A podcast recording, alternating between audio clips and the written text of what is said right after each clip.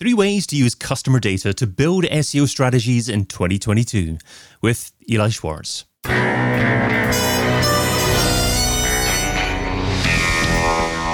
InSearch SEO podcast is brought to you by Rank Ranger, the all in one SEO platform that helps scale your business through data and analytics.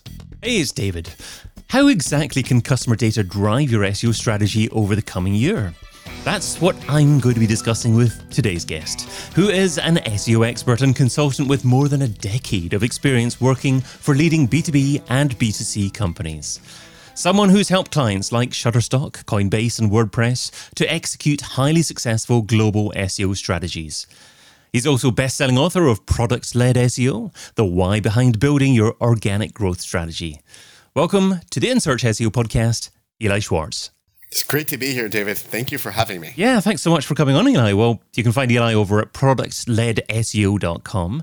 So, Eli, today we're covering the three ways to use customer data to build SEO strategies in 2022. So, why start with customer data? Oh, I love that you open with that. So, I, I think, and I wrote an entire book on this, the most important thing is to actually start with customer data and not do SEO the way too many people do SEO, which is keyword data. So when you're doing keyword data, you're essentially trying to back into customer data and saying, well, people, customers, potential customers, use these keywords on search engines, which I have now found on any of the popular search tools. Rank Ranger's, of course, one of them. So you find keywords, then you create content around those keywords with the expectation that potential customers might search those keywords on search engines, with the expectations that if they search those keywords, you're going to rank highly on the search engine and with another expectation and now we're going into assumption territory because you can't even have expectations anymore that they're going to click on your result.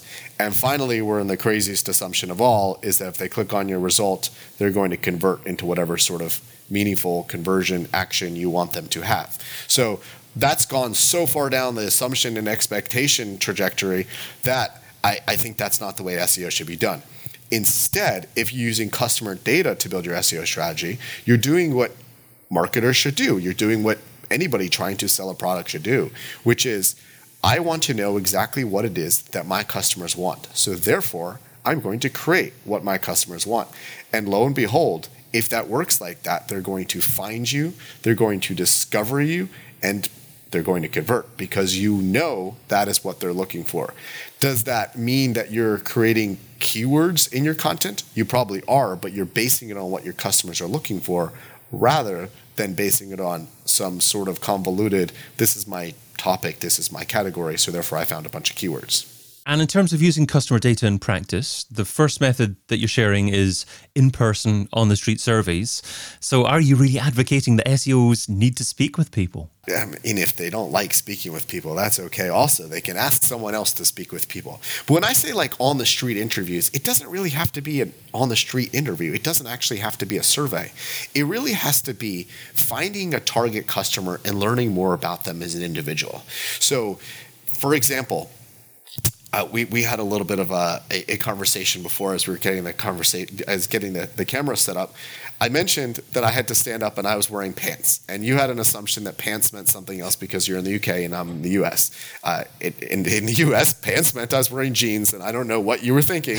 You can share that on your own. but so now, if I were building my SEO based on customer data, I should probably talk to someone about what their expectation is of the product I'm selling. What do they call it? Do they call it pants? Do they call it leggings? Do they call it jeans? Do they call it sweatpants? Do they call it sweats? Like all of those things, rather than going to a keyword tool and saying, well, I'm selling a product that people wear on their bottom half. What does, that's my topic. What is the keywords that pop, come, become very popular, I would imagine jeans are pretty popular. But if you're not actually selling jeans, why would you use jeans as a as a keyword?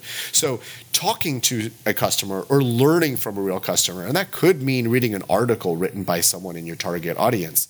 That's what I mean by on the street interviews, by like understanding the real human customer behind what who you're selling to, what they're actually looking for, and building your SEO around that again, rather than some sort of arbitrary, this is my topic, therefore I'm going to create content that has the keyword that is very popular in my, my category. Okay, so you're essentially saying that um, keyword tools can be great, but by themselves they might miss out certain subtleties that can be gained by speaking with people in person or researching your audience. Um, how many people do you need to speak to? I mean, obviously, just speaking to a couple of people isn't representative. Do you need to get to a certain number? I think there's a, a, a number. So if you talk to one, you may discover that all of your assumptions are wrong if you talk to 10 and 8 out of the 10 told you the same thing and again we'll keep on this this jeans cat topic here but if you talk to 10 people and you ask them what they call uh, pants that are made out of denim and 8 out of 10 of them say well those are called jeans then you know that jeans are the things that you should be optimizing for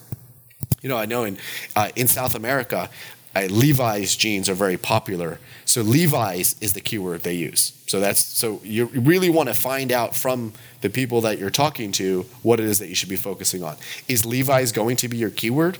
Maybe not. Maybe you're still going to use jeans as the keyword, but you've now gained more of an awareness about a new keyword in your space that no keyword tool would have told you about. But now, once you get that keyword, you can then use the keyword tool to tell you should you use keyword A, keyword B, keyword C. What should be your expectations? What are similarities? What are synonyms? What are some other suggestions that come out of the keyword? So I use the keyword tools. I totally use keyword tools and I love them and I love Rank Ranger, but I use them as an addition to really optimizing my discoveries rather than my discoveries begin there. It's a great point actually because um, in the states there are you know, over 50 states and it means that um, people are likely to refer to items um, in dif- different uh, phraseology than um, they would do they would in other states.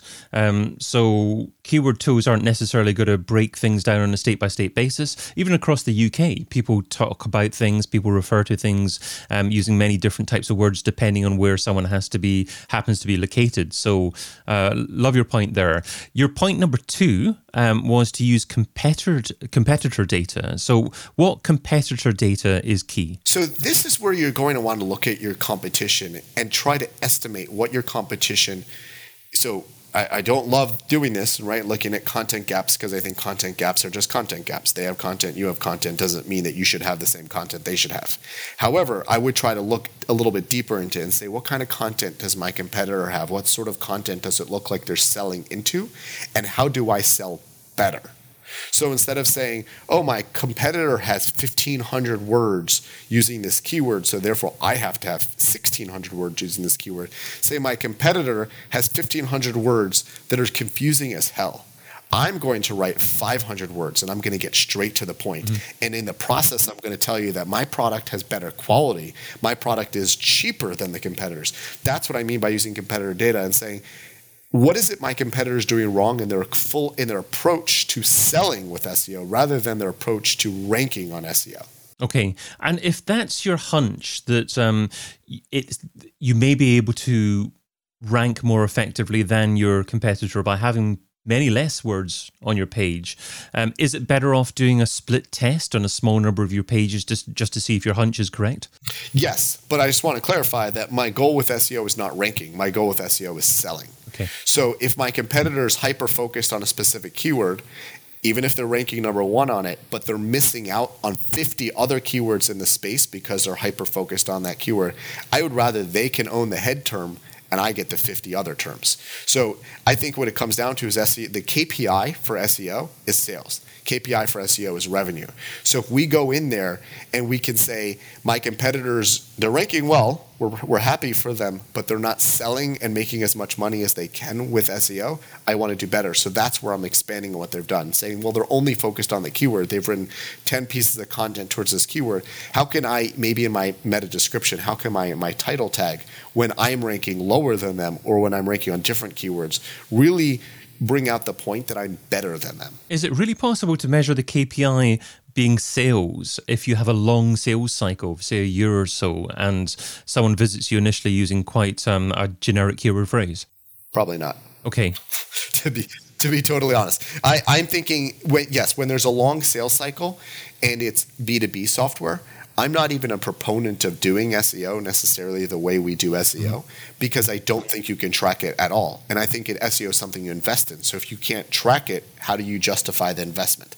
I do think you should do SEO from a brand standpoint, which is I'm doing a great job of creating awareness about my product and my brand. I want to make sure that when you Google my product and my brand, you do find that content. So wherever you are in the sales process and the buyer's journey, I'm giving you the right information. But to really optimize for keywords and to build that entire process, that's not cheap, certainly not free. So we're link building, we're creating content, we're really measuring.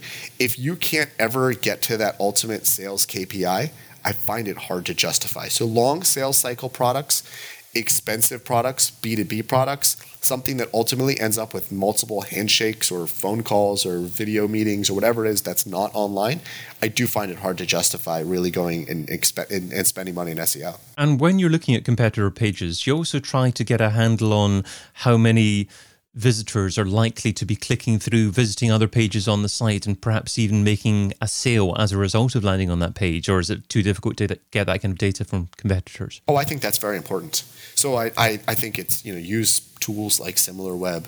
Uh, SEMrush has some traffic prediction tools. Try to do things like that. Do competitor intelligence. Buy the product yourself. Talk to customers of your competitor run a survey of, of your competitors customers anything you could really learn about how they're doing what they're doing you know you could be more expensive than them and sell better you even if you're ranking lower right? It, it, i think it comes down to how much revenue you're generating from the channel. So really learn as much about it and don't be focused on just the keywords. They rank on that keyword and i will rank on that keyword. They must be doing better than me. Or um, they they rank on they have better keywords than me so therefore they're doing better. Or they have more content than me then they're doing better I've seen this over and over in my consulting practice where companies get very focused on their competitors and they say the competitor must be doing well because they have 200 blog posts. They're like, look at these blog posts. They're entertaining, but there's no way that they sell. When you're done reading this blog post, you go and read another blog post, but that's it. It doesn't do anything. There's no motivation to even share it on social media. So, you know, metrics like number of content, number of pieces of content, number of keywords, number of anything really doesn't matter if your KPI is sales. And your third way to use customer data is customer support data. So, what do you mean by that? So, if you're in the fortunate position that you're doing SEO at a company that has customer support data, then this is the this is the data you should be using. I've been in this position a, you know a handful of times, and it's great where you have customers. For example, I worked at SurveyMonkey, so customers called in or they emailed in and, and had certain complaints or they had certain pieces of feedback about the product. And they used their own natural language to explain how they were doing what they were doing. And that really is an opportunity for me to say, wow, I have real customers, a handful of customers that had told me something, and it can it breaks me out of the my mold of thinking and saying, well, this is how I should position it. So, for example, uh, I don't know, it, a lot of listeners and watchers here will be familiar with the concept of a net promoter score. Mm-hmm. So, net promoter score is it's a standard customer satisfaction benchmark. So, SurveyMonkey actually had a tool to do net promoter scores, but the but, company, but customers didn't know it existed because that's not how they were looking for it. So we called it Net Promoter Score. That's the way you're supposed to call it. But if you, you look at customer support data, you could understand the way it was being referred to, and now I could build SEO efforts around the way it was being referred to. So again, it's it doesn't come down to am I ranking on the word Net Promoter Score because I was. It comes down to am I ranking on the thing? Am I visible on the thing that real customers are going to be looking for? Because real customers are going to click, real customers are going to convert. Great advice. Well, um, let's finish off with the Pareto pickle. So, Pareto says that you can get 80% of your results from 20% of your efforts.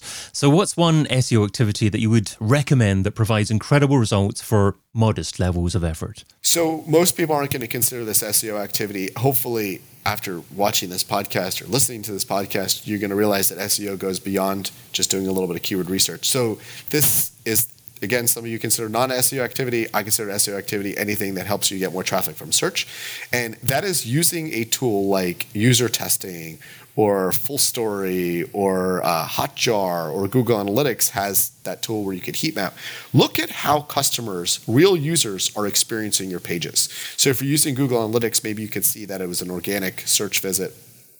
Look at what happens. Do they they land on your page? Do they know where they're going?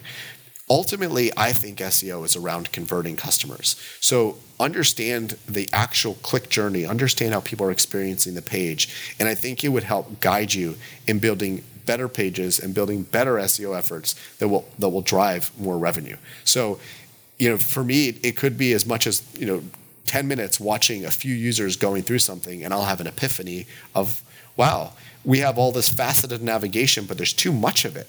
Or we don't have enough faceted navigation. Or we've built the wrong category page because everyone that lands on this, they click over to another page. So why not create that other page and optimize that other page and maybe even get rid of the first page that people have landed on? So I think a little bit of actual customer data watching these videos if you don't have access to any of these kind of tools, some of them are free. I think Google Analytics has its own heat mapping tool. Go for it. Great. Okay. Well, just to remind the listener, the three ways to use customer data that you shared today was number one, sharing in person on street surveys. Now, that's not necessarily going onto the street, but that's actually researching your, your core customer and seeing how they refer to things. Number two, competitor data, diving into precisely what your competitor pages are about and what conversion rates to sales are likely to be on there. And thirdly, customer support data. What kind of phraseology do customers use in there as well? I've been your host, David Bain. You can find Eli Schwartz over at productledseo.com. Eli, thanks so much for being on the In Search SEO podcast. Thanks for having me, David. Thanks for listening. Check out all the previous episodes and sign up for a free trial of the Rank Ranger platform over at rankranger.com.